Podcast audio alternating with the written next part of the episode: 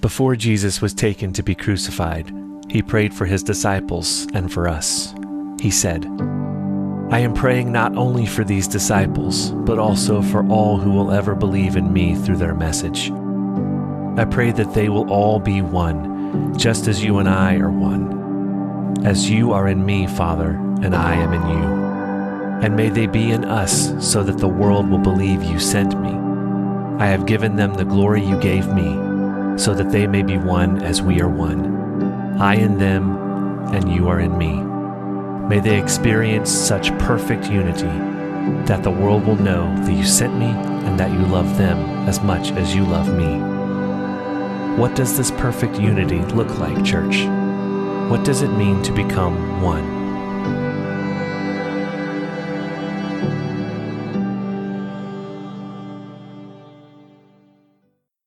Gather. It's good to see your faces. Uh, Benjamin, one of your pastors, it's a great honor to be able to say that as always. So, this one series, this is week two. We feel like these ideas about oneness, this Jesus' prayer for unity is, is both crucial and timely. Crucial and timely. Crucial because it's in our divine DNA when, when we become sons and daughters of Jesus that that we live into his desire for oneness. But timely because now, like always, maybe more than ever, the church is tempted to fall into the same traps of division that we see everywhere else in the world. So today, I'm, I'm asking you to open your heart, open your mind, open your ears, your imagination to see what God may be saying today. And there may be some of those religious red flags that go up. I have them too. It's like, wait, hold on, hold, wait, oh, you can't say that. Or, what do you mean by that? And I'm just here to say that that's okay. It's okay. And if this message stirs something today, then that's okay. That may even be a good thing. A good thing. Because this is a safe place where we wrestle this stuff out together, right? Where we ask our questions together. It's one of the most beautiful things about this fellowship of believers. So stay curious, ask what God may be saying today. So I need to start with a story about Woodstock. Not, not the weird yellow bird thing. Is that a bird in Charlie Brown? You wouldn't know by looking at it, but um, but the, the music festival, you know, the, you know what I'm talking about, right? Woodstock, 1969. It's probably one of the most, I don't know, well known entertainment events of the century in our country. Um, people still talk about it. Like, we, we know what it is, we know what it was. Uh, so it was actually 50 years ago, 1969, August, just a little over, over 50 years. A few um, New Yorkers, a few promoters decided they wanted to put on this festival and make a lot of money. Of course, they ended up making no money. They ended up losing a lot of money because the fences weren't up and people just walked in. Um, so that was that. But so they, they wanted to go uh, upstate New York and just find a, a field, right? So they did.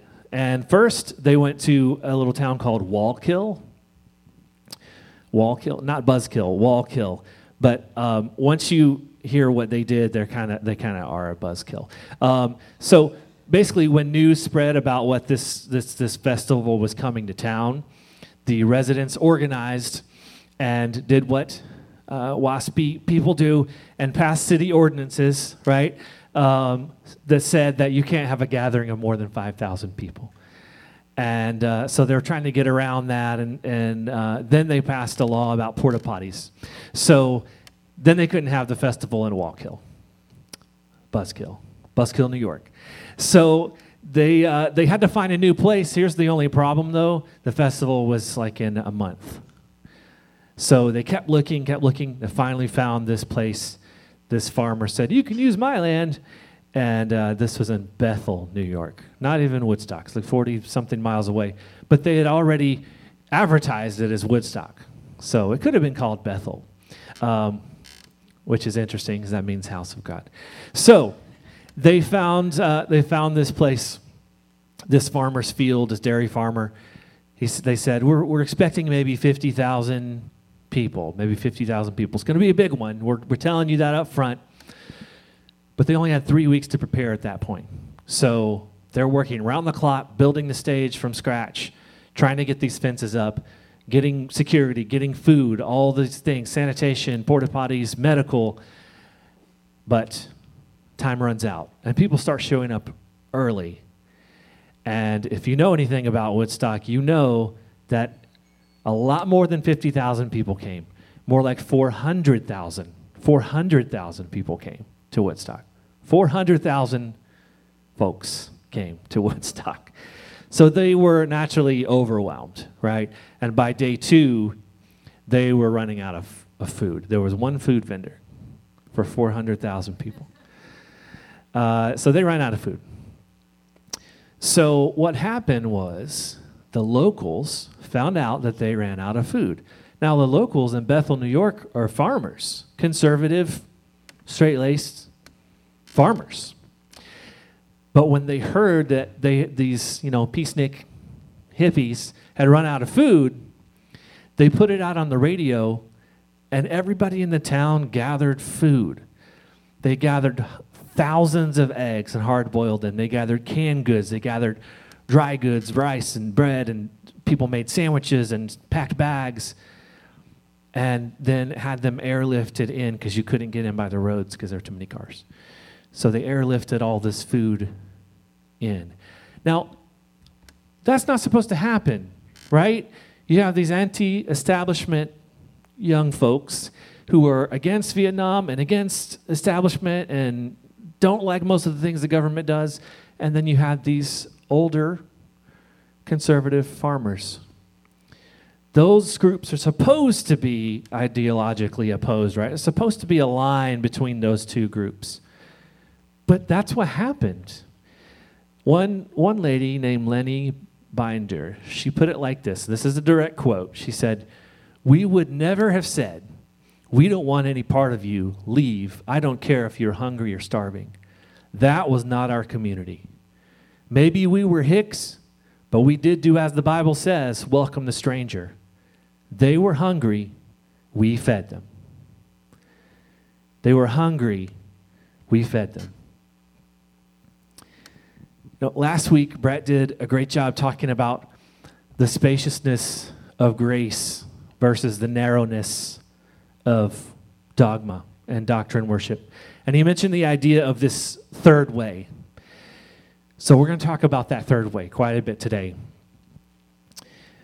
But first, we live in many spaces where dualistic thinking is the norm. And here's what I mean by that dualism, dualistic thinking means that many people never consider that there are more than two options, right? Two sides.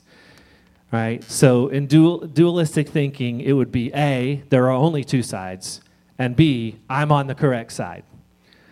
Right? A, A there's only two sides, and B, I'm on the correct side. And dualistic thinking has its appeal, doesn't it? It really does, if we're honest. Things are tidy. You know you're on the right side, or if you're not, there's a 50 50 chance at least. Um, this type of thinking draws lines that, that define everything that could be or really is ambiguous or confusing. The word dual means consisting of two parts, right? Literally divided. Dualism serves our desire to control and to be certain and to be safe. It has its appeal, there's no doubt about it. But I'm not sure if that sounds very much like the way of Jesus. We were never promised control, we were never guaranteed safety, and we were never guaranteed certainty about all of life's mysteries. Though mystics and poets and saints and writers and contemplatives, and most importantly, Jesus have been trying to point us to a way out of this dualistic way of thinking. A way out, a third way. Author Walter Wink puts it like this when he's talking about the famous turn the other cheek passage from Jesus. He says, Jesus is not telling us to submit to evil but to refuse to oppose it on its own terms. We are not to let the opponent dictate the methods of our opposition. He is urging us to transcend both passivity and violence by finding a third way, one that is at once assertive and yet nonviolent. Jesus, in short, abhors both passivity and violence. He articulates out of the history of his own people's struggles a way by which evil can be opposed without being mirrored. Evil can be opposed without being mirrored, the oppressor resisted without being emulated, and the enemy neutralized without being destroyed. So, let's look at a passage where Jesus beautifully, beautifully demonstrates this third way. This is a story where Jesus takes that, that dualistic line and pretty much obliterates it. So, let's go to John chapter 8.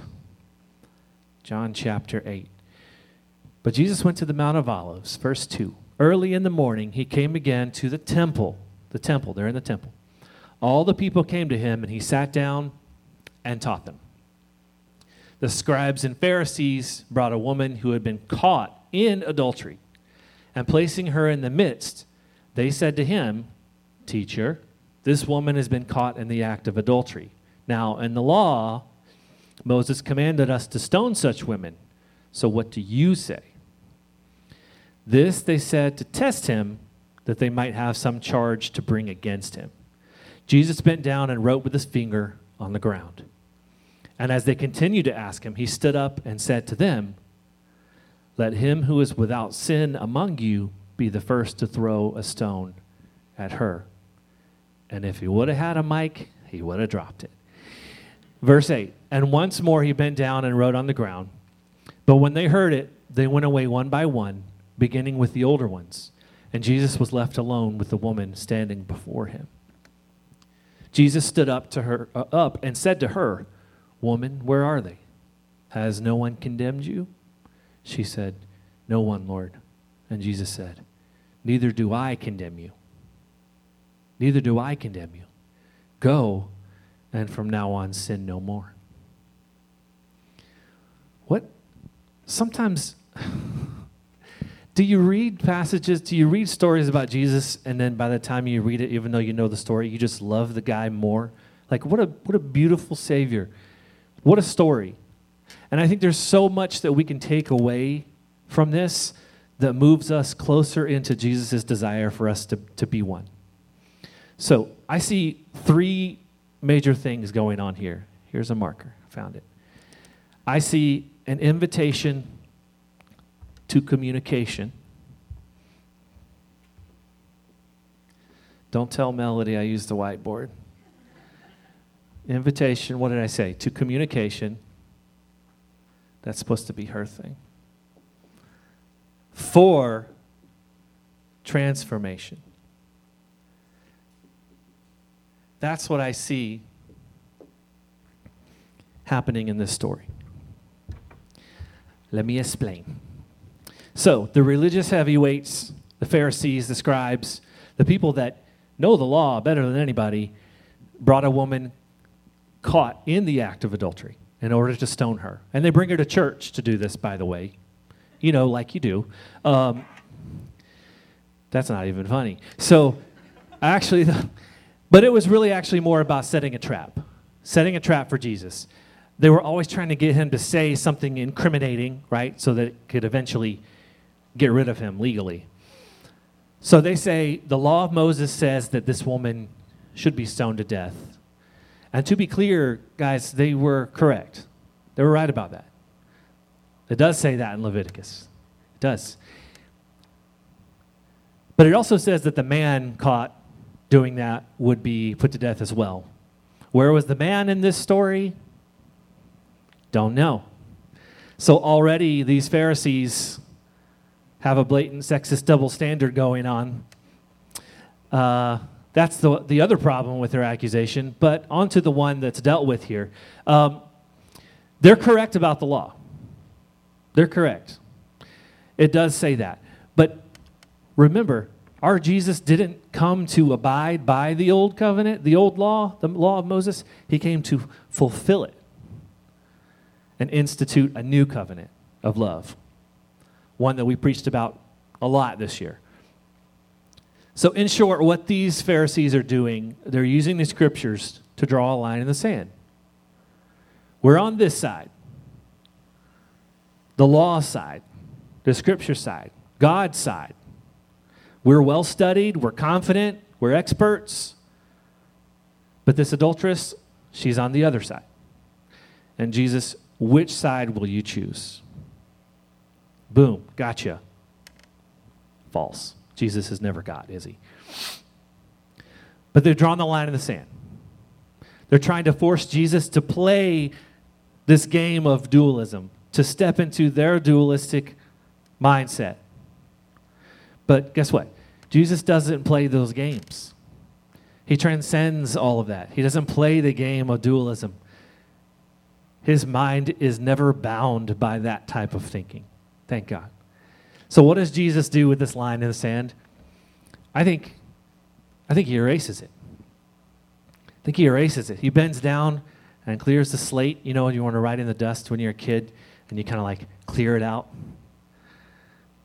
And he starts writing in the dust. What does he write? We don't know. And I'm glad we don't know. Because if we did know, we would take that and make it a formula and a recipe and a doctrine and a creed and a law and then hit people in the face with it. So we don't know what he said. But we know that he erases the line and replaces it with something true. I have theories about what it could be, and that would be fun to talk about, just if you want to later. Um, but this is the invitation. This act is the invitation into the space of grace that Brett was talking about last week. This was the invitation, erasing the line and pushing out a space of grace, the space of the third way. Lines are meant to divide, but Jesus obliterates the cultural and traditional and religious lines so that the space for grace can be expanded. But notice this, guys. He didn't just push out the space of grace for the woman, it was for the accusers too. It was for the Pharisees too. He pushes out a space of grace for everybody there. Both sides. Because grace is for everybody. See, this is what happens when we refuse to choose sides.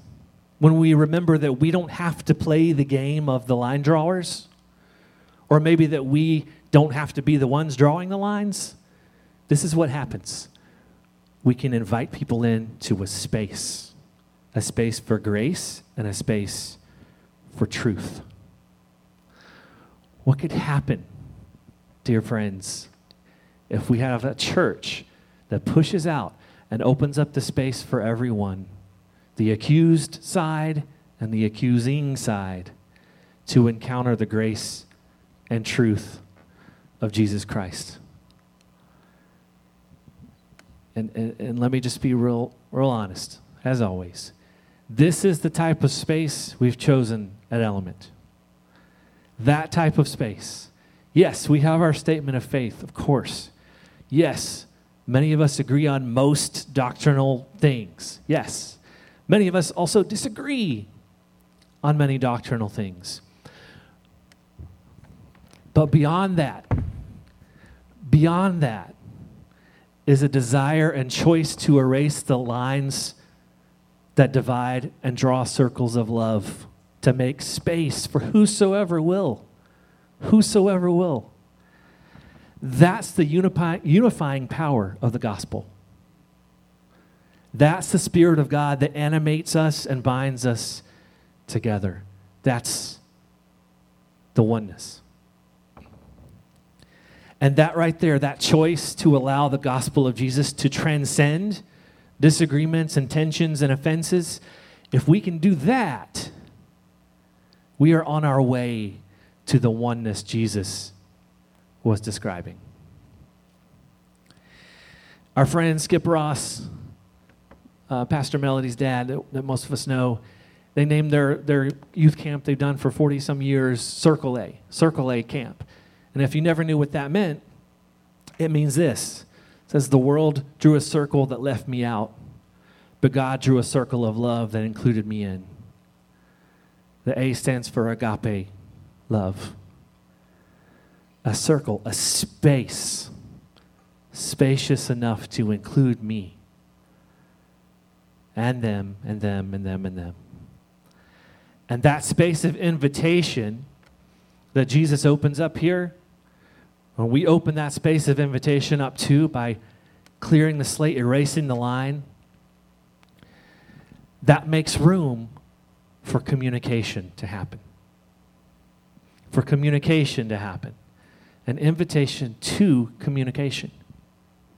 So, communication can now happen in that space. Jesus delivers one of those most famous of lines let he who was out without sin cast the first stone. Now, hear this. If Jesus had played the, the dualistic line drawing game, if he had played into that game, he would have lost the ability to speak grace and truth in the situation. Let me say that again.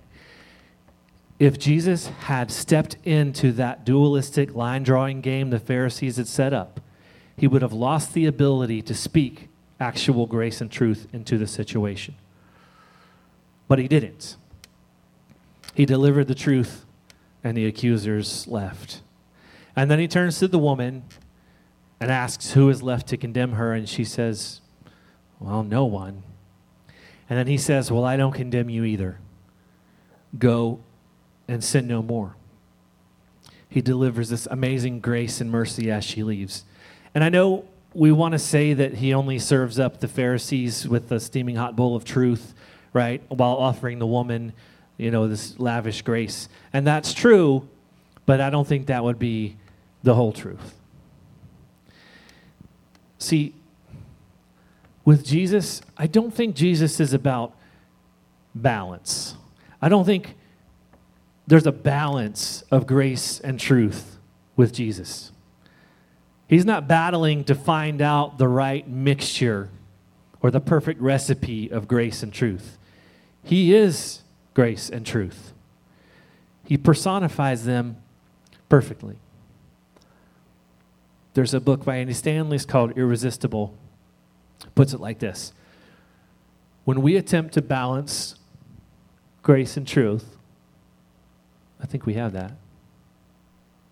Do we have that? Maybe not. Yay! Thank you, Shannon. When we attempt to balance grace and truth, we get the worst of both, never the best of either. Jesus was not the balance of grace and truth. Jesus represented a full dose of both.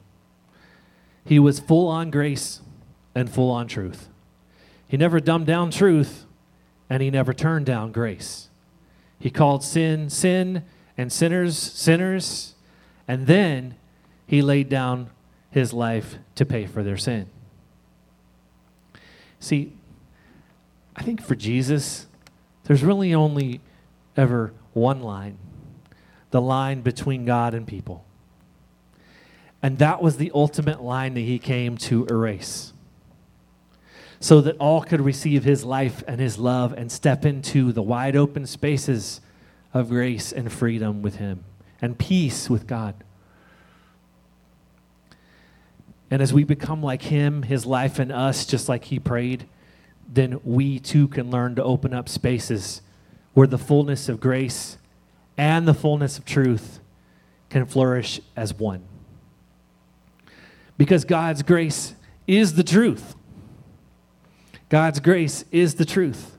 And the truth is offered inside the space of grace. They go together. Well, think of it like this. Think of it like, like tea. I went to a meeting recently down at, uh, what is it called? Buddy Brew. And uh, I ordered green tea, and they're a place that like does it right. You know, they do it right. They make all their drinks right. So it took like five minutes to make my green tea, but I watched the whole thing. Uh, but think of it like tea, right? Without the tea leaves, it's just hot water. Without the hot water, it's just tea leaves. But when you pour the hot water over the tea leaves, you get tea, at least eventually. You get tea. So the hot water is like the truth, the tea leaves are like the grace. When the grace is steeped in the truth, they become one. Not a balance, but all of both in harmony, you see. The grace and love of Jesus infuses and flavors the truth. We tell people the truth because we highly favor them the way that God does. We speak the truth of grace and we speak the truth from grace. Let's write that one down. One handed. We speak the truth of grace and we speak the truth from grace. Does that make sense? You can say yes, yes. or no. Either one.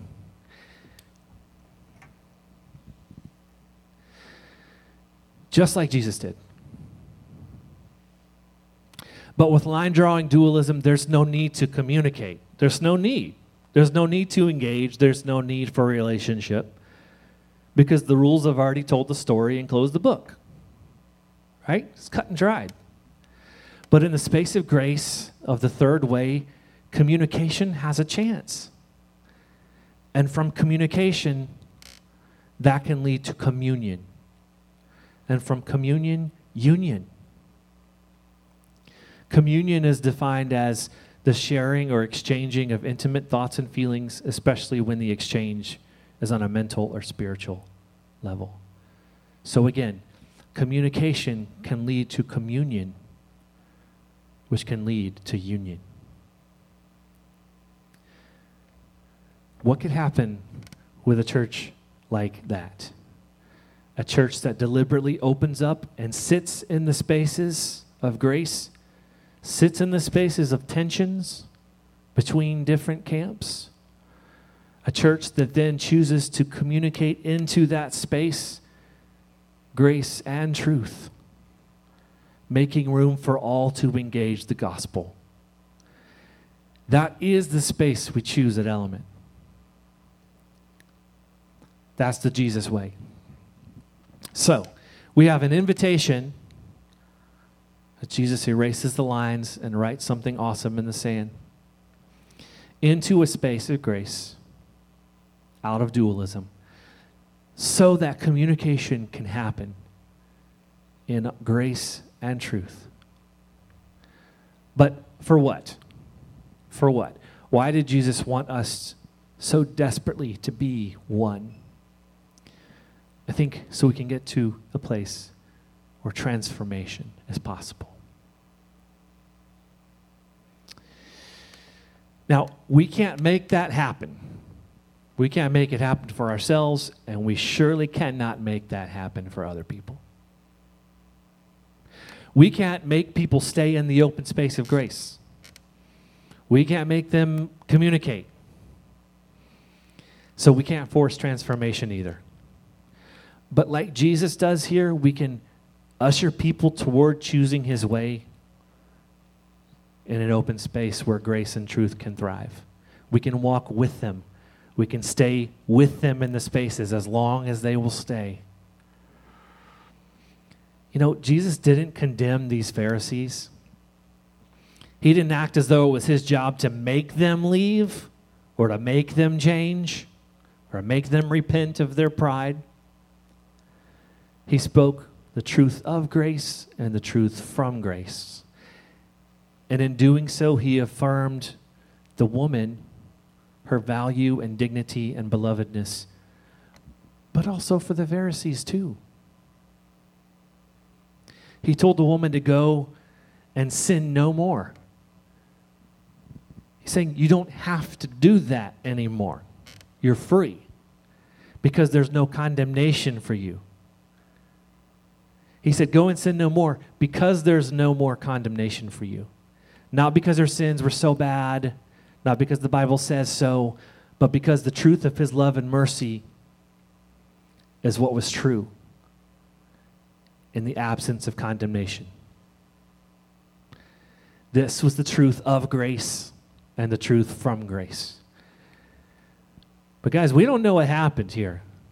Like so many stories in the Bible, we don't know if this woman did repent and receive the transformation that Jesus had brought her to the threshold of. We don't know if the Pharisees walked away and some of them repented of their sins and received transformation that he was offering them. We don't know. And we can't always know. We can't make sure that everybody has a sitcom journey, right? At the end of the episode, all the sins are repented of, all the problems are healed. Oh, good. Moving on to the next one. We got one. Everybody's on their own journey. And redemption says that all those journeys toward the mysterious heart of God are beautiful. And we get to walk with people in that. So Jesus gave them a choice. We don't know what they chose, but He always does. When people encounter Jesus, they face a choice every time. He always leaves it up to our own dominion. We talked about earlier this year with the gift of His truth and grace. What do you want to do with it? His fight was outside of the lines in the sand. He didn't succumb to the temptation of dualism. He didn't adhere to a limited this or that mindset. He didn't draw new lines or try to forcibly separate people from their sin. He was interested in erasing the line, the line between God and us, and he did. So that's our fight too. We will fight to open and hold and expand the space for all to know and be transformed by the love of Jesus Christ. Amen? For those who were caught red handed in obvious sins and brought low, for those who can't see their hidden sins of pride or their acceptable, socially acceptable sins and failure to love as Jesus loves, for them too for the Pharisee, the leper, the adulteress, the addict, the priest, the child, the human trafficker, the missionary, our little ones, our elderly, whosoever will. Our fight is not to go out and expose where everyone is wrong. Woe to us if we choose that path of warmongering and line drawing and verbal violence and exclusion. Woe to us. Our fight is to hold the open spaces, to push out the spaces for people to enter in to encounter the radical, transforming, never ending grace, mercy, love, and truth of Jesus. That's what he did. So, church, are we going to be line drawers or space creators? And if we're creating spaces, are we going to invite people into those spaces? Even when it costs us. Because I'll tell you now, it costs us to fight for and hold these spaces open for people to be invited in and communicate and have a chance of transformation. It is costly. But it's the cost that we choose to pay. Those are the costs we choose to pay. Are we going to facilitate communication that could lead to communion and then to union? And are we going to speak the truth of grace? The truth that people are favored by God and loved by God? And are we going to speak the truth from grace to all those that will enter that space? I think, I think we have, and I think we are. Imperfectly, but willingly, faithfully. I see it every day in, in this body, every day. I see you choose it. I see you faithfully fight for it. I see you process it. I see you boldly wrestle with it. Let's keep going. Let's keep going the third way, the Jesus way. Opening spaces for people to encounter the love and truth of Jesus. Band, you guys can come on back up. And we're going to pray.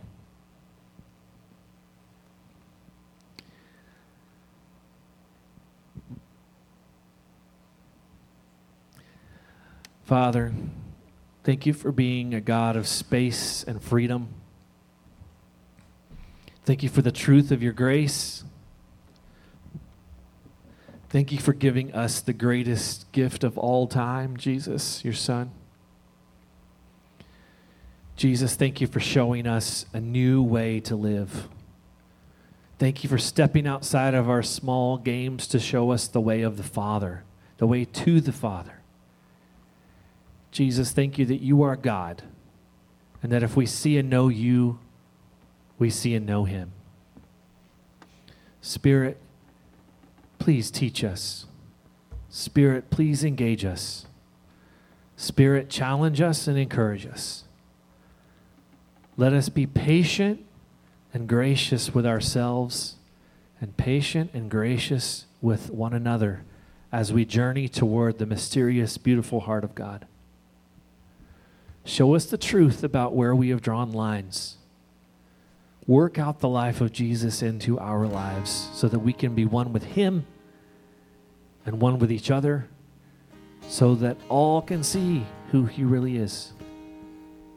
in Jesus' name we pray. Amen.